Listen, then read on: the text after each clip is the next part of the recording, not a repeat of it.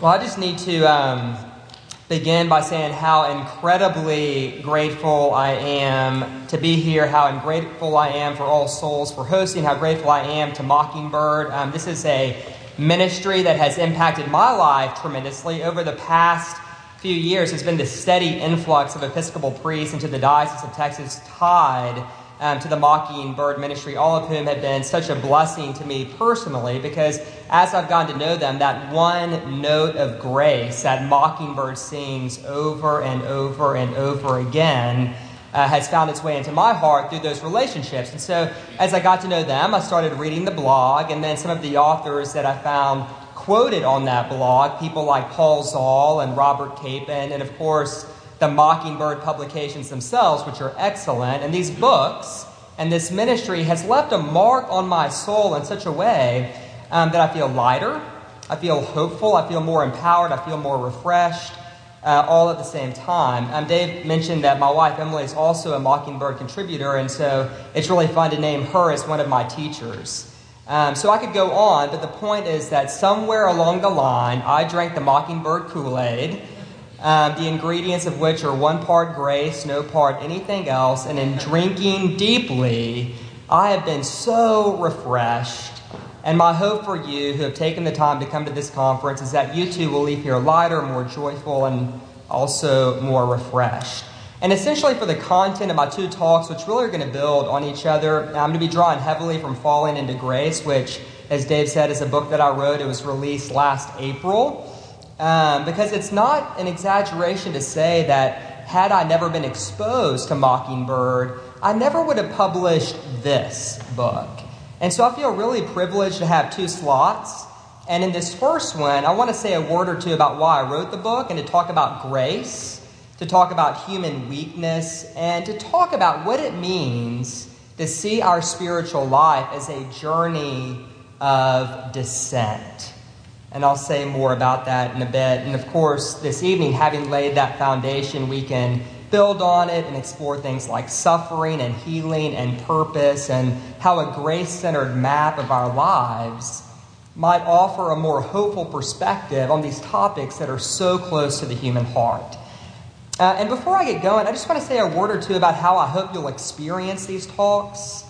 I hope you experience what I say as something I deeply believe and as something, um, something that's changed the way that I see myself, the way I see God, uh, the way I see other people in a really wonderful way. I want to spark your imagination, your curiosity, and hopefully to awaken strong feelings of uh, compassion and appreciation, both for yourself and for other people. And I say all that because I'm finding, to, uh, I'm coming to find as I speak on this book um, that the spiritual map I sometimes offer uh, is in a little tension uh, with the mental model of the Christian faith at times um, of those to whom I speak. And so, my goal in these talks is not so much to persuade as it is to tell you what I believe about grace and to invite you to try it on and to wonder uh, what difference it could make in your life if grace were truly free and abundant and always present in our life. And so that's kind of what I want to do, and I'm really grateful for you for being here.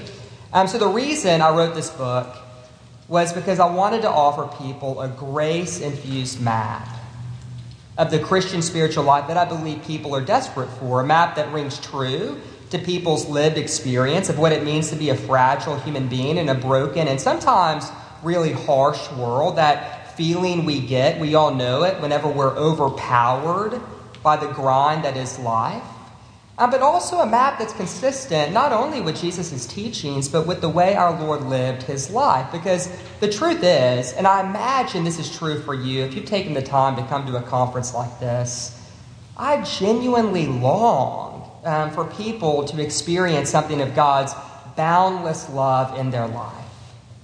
And I, I, want that inner experience of God's love to flow out into the world in such a way that our presence makes a positive, love spreading difference in our families, in our communities, in our world. And I do believe that as stewards of the Christian gospel, it is the church's job to offer such a map of what this journey might look like. And so, whether we're a stay at home parent and we're knee deep in diapers and soccer practice, or whether we're preaching in a church week after week, or maybe we're retired, or we find ourselves in a leadership position at work, whatever our station in life happens to be, um, if we're conscious of that desire to experience God's amazing, graceful love and to be a conduit through which that same love flows out of us and to other people, the question then becomes well, what does that look like? How does that happen? Is there not seven easy steps, not five spiritual laws, not a book of spiritual disciplines, but is there like a map, a, a picture of the soul's inner landscape that can help us understand what the grace of God looks like in a human life? Um, now, I know other preachers will never do this, but sometimes whenever it's a busy week and Friday rolls around and I don't have a sermon, uh, what I do is I look back and I see what I preached on three, maybe six years ago, um, hoping to recycle. And uh, after giving that sermon a good read, God, I get so depressed. and I think to myself, I really should have been fired for preaching that sermon. Now, obviously, I am kind of joking a little bit, but whenever I do look back and I get that inner feeling, nine times out of ten, it's not because my sermon was bad.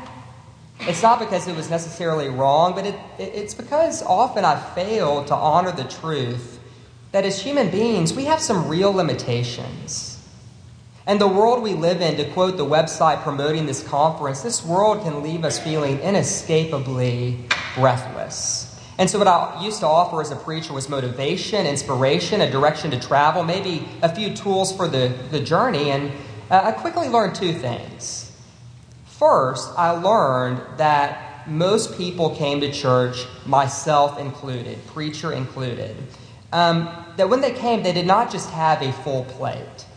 No, they usually showed up with like five or six plates uh, all of which were overflowing, and that for the most part they felt guilty and exhausted and frankly scared that they couldn't do the impossible and keep all those plates spinning. And the impact of my motivational speech that I called a sermon was not to make their load lighter.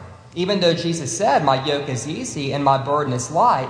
No, the emotional impact of my sermon was to give them another plate and to remind them of how important this particular plate was, because it was the God plate. And that their call as a Christian was to be an example for the world, which means that they keep this plate spinning. God expects them. Let the other ones drop, but God expects you to keep this plate spinning. Now, I never actually said those words, thank God. But the emotional imprint my sermons often left in the hearts and minds and imaginations of real hurting human beings was sometimes to that effect. And not only is that disheartening to be told that God expects you to keep this plate spinning, but in the long run, I learned it's incredibly disempowering. And so, a lesson I learned early on as a preacher was this that spiritual motivation often demotivates.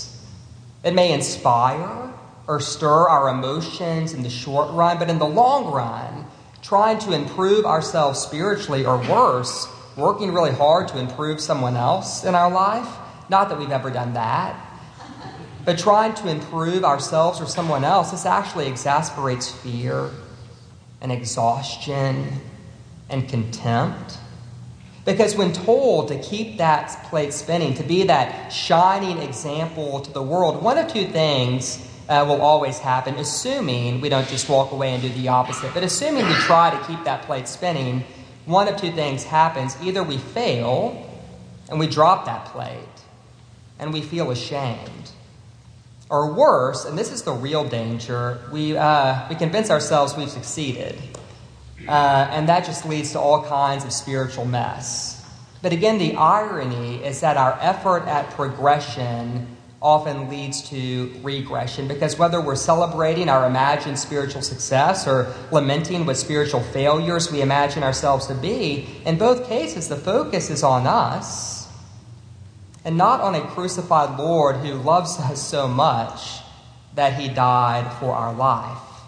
And so I had to learn that as a preacher. But the second thing I'm coming to believe is this if motivation and inspiration and spiritual tools, if this is all we have on our spiritual map, then a time will inevitably come when we feel absolutely lost.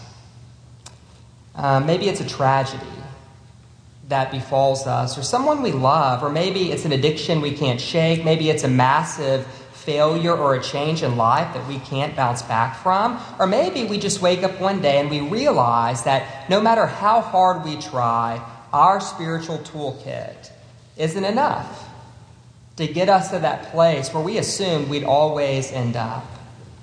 And so, as I wrote this book, I was hyper aware that the language I was using when describing the spiritual life, it was all language of ascent, about going up, right? We talk about growing up spiritually or waking up or of our need to increase our faith. You know, St. Benedict, he even talked about climbing the ladder of humility.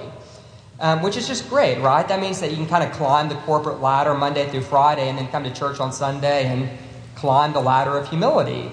It's a great arrangement because there's just something about the American psyche that loves the idea that all we need is motivation and a little clarity about the rules of the game because we're the ones in control and we're the ones who get to climb. It's all very flattering if you think about it. So, the reason I wrote this book um, was to remind the church, but really to remind myself, that the Christian gospel is not about our climb, it's about God's descent, about his descent into our world and into our failure and into the heartbreak of human history. It's about God's descent into our mistakes and our pain and our suffering, and to the fabulous, beautiful uniqueness of our individual life. And as Christians, we have a word for that descent. We call it grace. And so that's why I wrote the book to offer weary travelers a map of the spiritual life that's more about falling than climbing, more about failure than achievement, more about relinquishment and surrender than control, more about healing than holiness, and more about receptivity than action. And so here's a question, that being said, I want us to consider this morning to do some of that foundation work. Is it possible?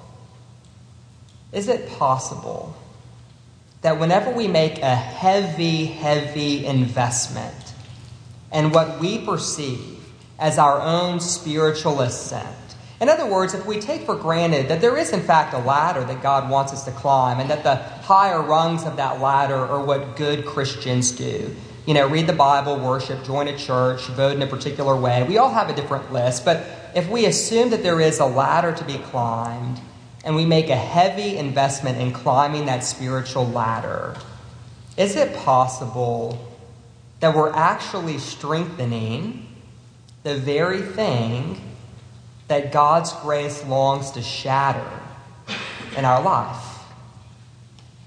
And that's the illusion that we are in control and that we need to save ourselves and that there are rules that we need to follow. You know, Jesus tells this great parable in the 18th chapter of Luke's Gospel, which, if you went to an Episcopal church last week, you would have heard read. Um, two men go up to the temple to pray.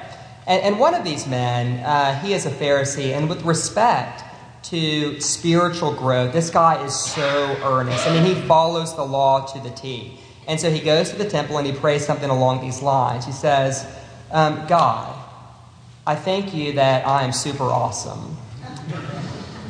I pray every single day, and I fast twice a week, and God, I give a tenth of my income to the poor. But God, I tell you what I'm really grateful for. I thank you so much, God, that I'm not like that guy. Right? And then meanwhile, the camera pans over to this tax collector who just beats his breast and says, Lord, have mercy on me, a sinner.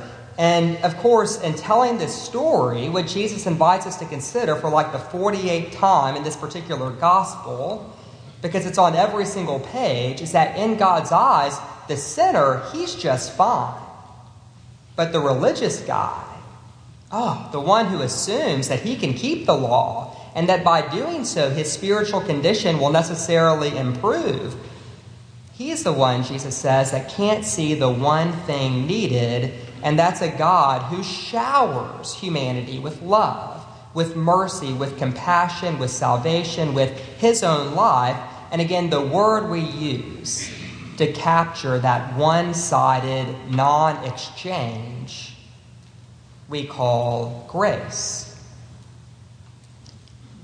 So, an image I use to capture this one sided non exchange in the book, it's one of the times I really, I think I first understood grace. Uh, it's a story of Maximilian Kolbe, who was a Polish priest who died at Auschwitz during the Holocaust. And as the story goes, um, in July of 1941, 10 men in Kolbe's barracks were chosen to starve to death. And one man in particular began to cry out in fear I've got a wife, I have children, please, I beg you, take someone else.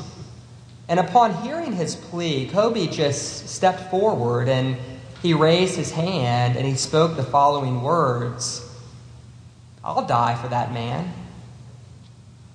And of course, that's exactly what happened. Kolbe stepped in and freely substituted himself to save this man who went on to survive the internment camp. But I love this story because for me, it captures this one sided non exchange we call grace. And in fact, it reminds me of something that Paul Zahl says in Grace in Practice, where he writes, You know, grace uses no sticks and no carrots, it just dies for our life.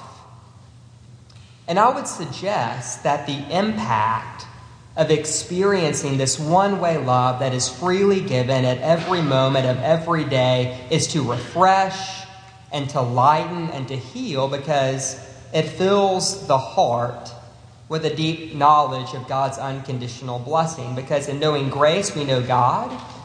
And in knowing God, we know ourselves as God sees us, and that's justified by the blood of Christ and is marked as Christ's own forever. From a grace centered perspective, this is actually the deepest truth about our identity that we are unconditionally loved and safe, um, not because we're good, but because God is. Not because of anything we've done, but because of the finished work of Jesus Christ on our behalf. And for me, the reason that message, not the spiritual motivation, but that message, both encourages and empowers and for me, this is the game changer. It's because that means that my brokenness and my weakness and my sin, those aspects of my story that I want to minimize and hide and grow out of, not only is my brokenness not an obstacle to grace, and hey, that alone would be good news. You're a sinner, but God can get around that. that that's good news. But the gospel is even better news. Because the gospel reminds us that our brokenness and weakness and sin, not only are they not a problem, but they're actually the places in our life where grace is most likely to thrive, to enter in, and also to spill out. And for me, what makes the grind the grind, what makes it an engine that hurts us and scares us and depletes us, what makes the grind the grind it's not just the obligation and expectation. That's bad enough. But for me, what makes the grind so depleting are all the messages and the assumptions that fuel the never ending wheel of expectation and obligation, the message that makes us always expect more from ourselves and expect more from other people, the message that is so subtle and sneaky and just seeps into our consciousness like a steady drip day after day after day. And that message for me that fuels the grind is this to be worthy of love, we first have to do something that makes us worthy of love. To me, this is the message that fuels the grind. And be beautiful, be smart, be good, be successful, have perfect kids, have the perfect smile, make partner, have great teeth, be outgoing, uh, you know, hold it all together. The world's list goes on, but the wheel of expectation and obligation that ties our worth and our performance together, it never stops spinning. Because the world we live in doesn't just hand out unconditional blessings. I don't know if you noticed. But here's the thing God does. The church does. And it's the most countercultural thing we do. Because the world's blessing is always tied to a standard we have to meet. And the moment we meet that standard, someone raises it. Um, and I don't know about you, but whenever I live my life, according to the rules of the world's game, which frankly I can't help but doing most of the time because I'm addicted to it. But whenever I do, it leaves me feeling so anxious and heavy. Um, I just want to share one quote from a person who is steeped in our world's do something culture. Um, she writes, I have an iron will, and all of my will has always been to conquer some horrible feeling of inadequacy. I push past one spell of it and discover myself as a special human being. And then I get to another stage, and I think I'm mediocre and uninteresting. Again and again, my drive in life is from this horrible fear of being mediocre. And that's always pushing me, pushing me, because even though I've become somebody, I still have to prove I'm somebody. My struggle has never ended, and it probably never will. Um, for those of you who have not read Vogue magazine recently, that's Madonna. But to me, that's the grind. The never ending treadmill of trying harder to keep up, where the moment we double our speed, that treadmill we're on triples it. And for me, this quote captures not just the grind, but the difference between what the world says is true and what Jesus says is true. The world says you got to prove yourself. Prove that you are not mediocre. And we can do that in a million different ways worldly success, relational success, spiritual success. In other words, um, the world says we need to ascend above whatever flavor of mediocrity we most fear. But I would say that the gospel speaks a much better word than that. Um, that it is the Father's good pleasure to give us the kingdom just because, and that we are all uniquely special to God and justify, justified by the blood of Christ. And so here's what I want you to imagine a thought just to try on. That the people in our world most likely to spread love they're not people without flaws, without deficiencies, without weakness, but rather people who know the grace, mercy, and love of Jesus in the midst of their weakness and in the midst of other people's weakness. That the people most likely to spread love are not necessarily the ones most passionate about their rule of life, but who are self compassionate whenever they fail to live into their rule of life. In other words, what I'll offer for consideration is this maybe God has no intention, no intention of partnering with us to help us get rid of our weakness, to help us get rid of our brokenness, to help us get rid of our limitations. Because if we were to ascend above those things, we would at the same time be leaving behind that very spot where grace enters in and where grace flows out. The late Thomas Merton, a Trappist monk, he puts it like this He says, If we know how great is the love of Jesus for us, we will never be afraid to go to him. In all of our poverty, all of our weakness, all of our spiritual wretchedness, and infirmity. Indeed, whenever we understand the true nature of His love for us, we will prefer to come to Him poor and helpless. We will never be ashamed of our distress. Distress is to our advantage. When we have nothing to seek but mercy, we can be glad of our helplessness when we really believe that His power is made perfect in our infirmity. And so, what we have here, my friends, are two very different ways of thinking Madonna and Merton. Voice one and voice two. Weakness is bad and something we need to grow out of, and weakness is good, something to descend deeper into, because only in and through our weakness do we experience the love, mercy, and grace of Jesus Christ. And I have to say, I marvel that I still find this message shocking as a priest, but I do. I struggle with it, not in my head, but in the deep places of my heart. But, you know, I mean, our shared weakness, this is the foundation of Christian community. Now, I've never worshiped here at All Souls before, But I do assume that never in the history of this church has anyone ever processed down the aisle to, We are the champions. it's just a guess, right? And I assume, I could be wrong, correct me if I'm wrong, but I assume during the peace, you know, you don't just like slap high fives and kind of talk about how awesome you are. I, I assume that because we don't gather on Sundays to celebrate our mutual awesomeness because what binds us together is grace. And the reason we gather every single Sunday is to confess our sins and to receive a piece of broken bread that reminds us that we're broken people and that it's our mutual brokenness and our reliance on God in the midst of that brokenness that alone can point the world to the broken body of a broken Lord who died to declare that in Him we are whole. That's the reason we gather. It's just what we do. And so, with the time I have left for this first session, I just want to offer three quick thoughts and then tell a story.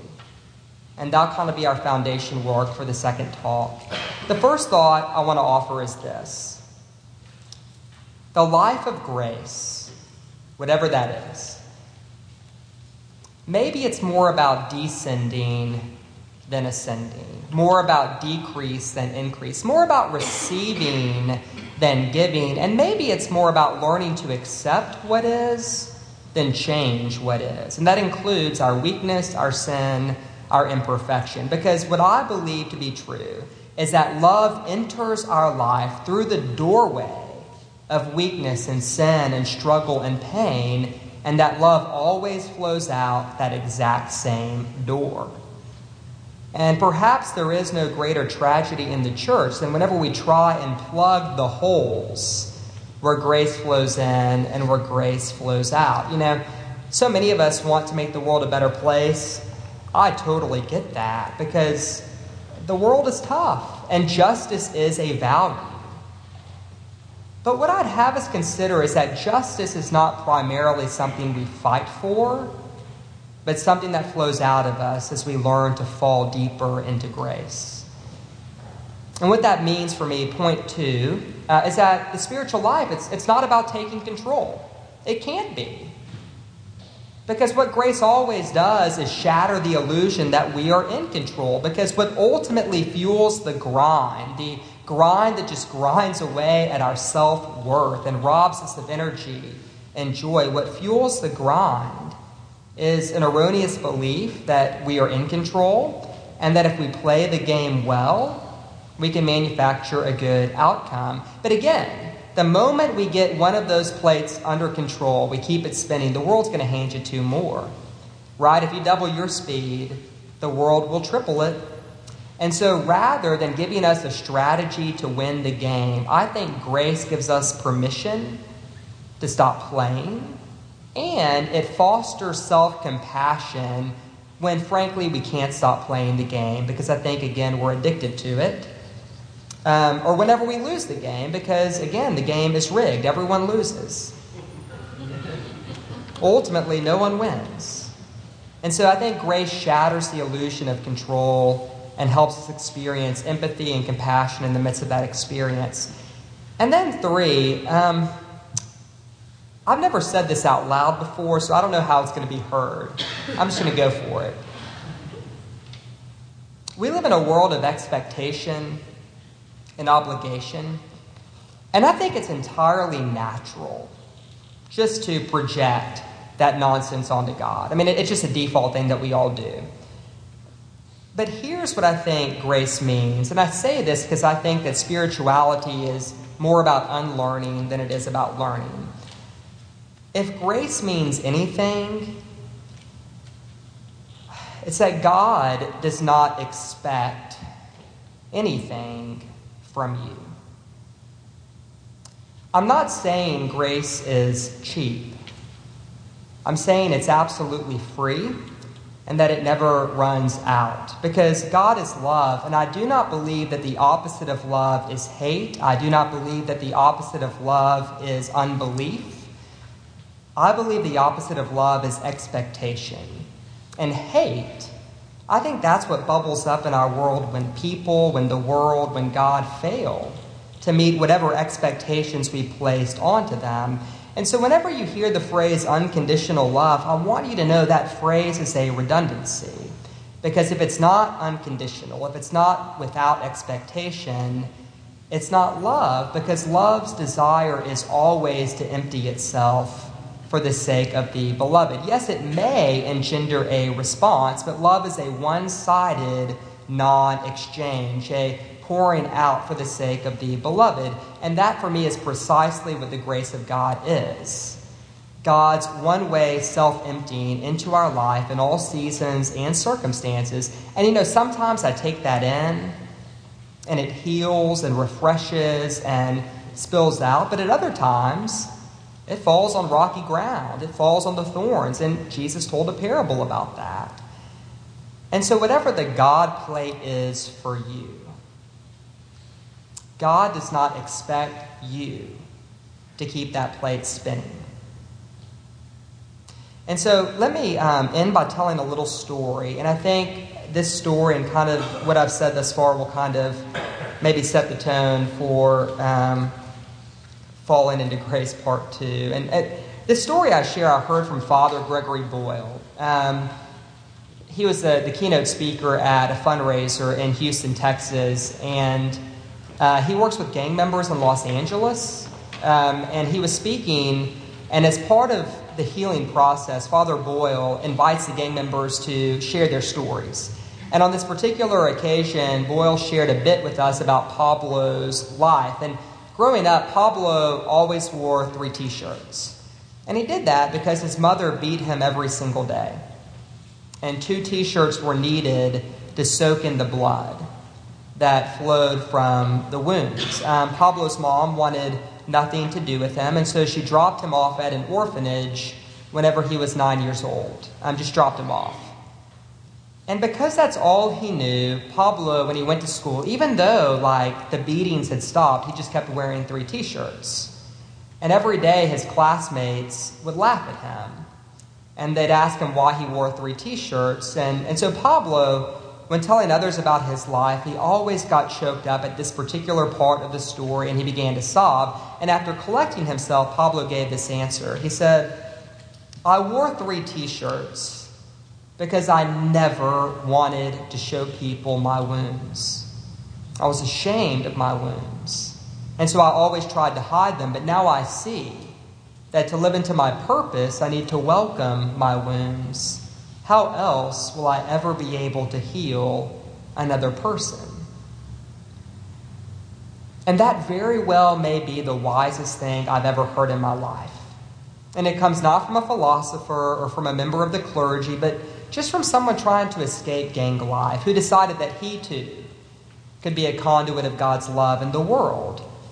And that's really ultimately what grace means to me. That if we're going to be a conduit through which other people find healing, if we're going to find healing ourselves, God's grace invites us to welcome the very thing that we spend so much of our life running from, and that, quite frankly, we're least likely to reveal when we come to church. And that's our wounds, our pain, our fears, our weakness, our sin, or what Jesus just called the cross. And so I guess I'd end this, this first talk by saying not only is it okay that we're not perfect, but if the one way love of God we call grace has taught me anything, it's that our imperfection, that is the paper on which the spiritual map of our lives is drawn. It is that holy place where the grace of God enters in and where the grace of God flows out. Thank you. I'm deeply grateful for you for listening. Thank you so much.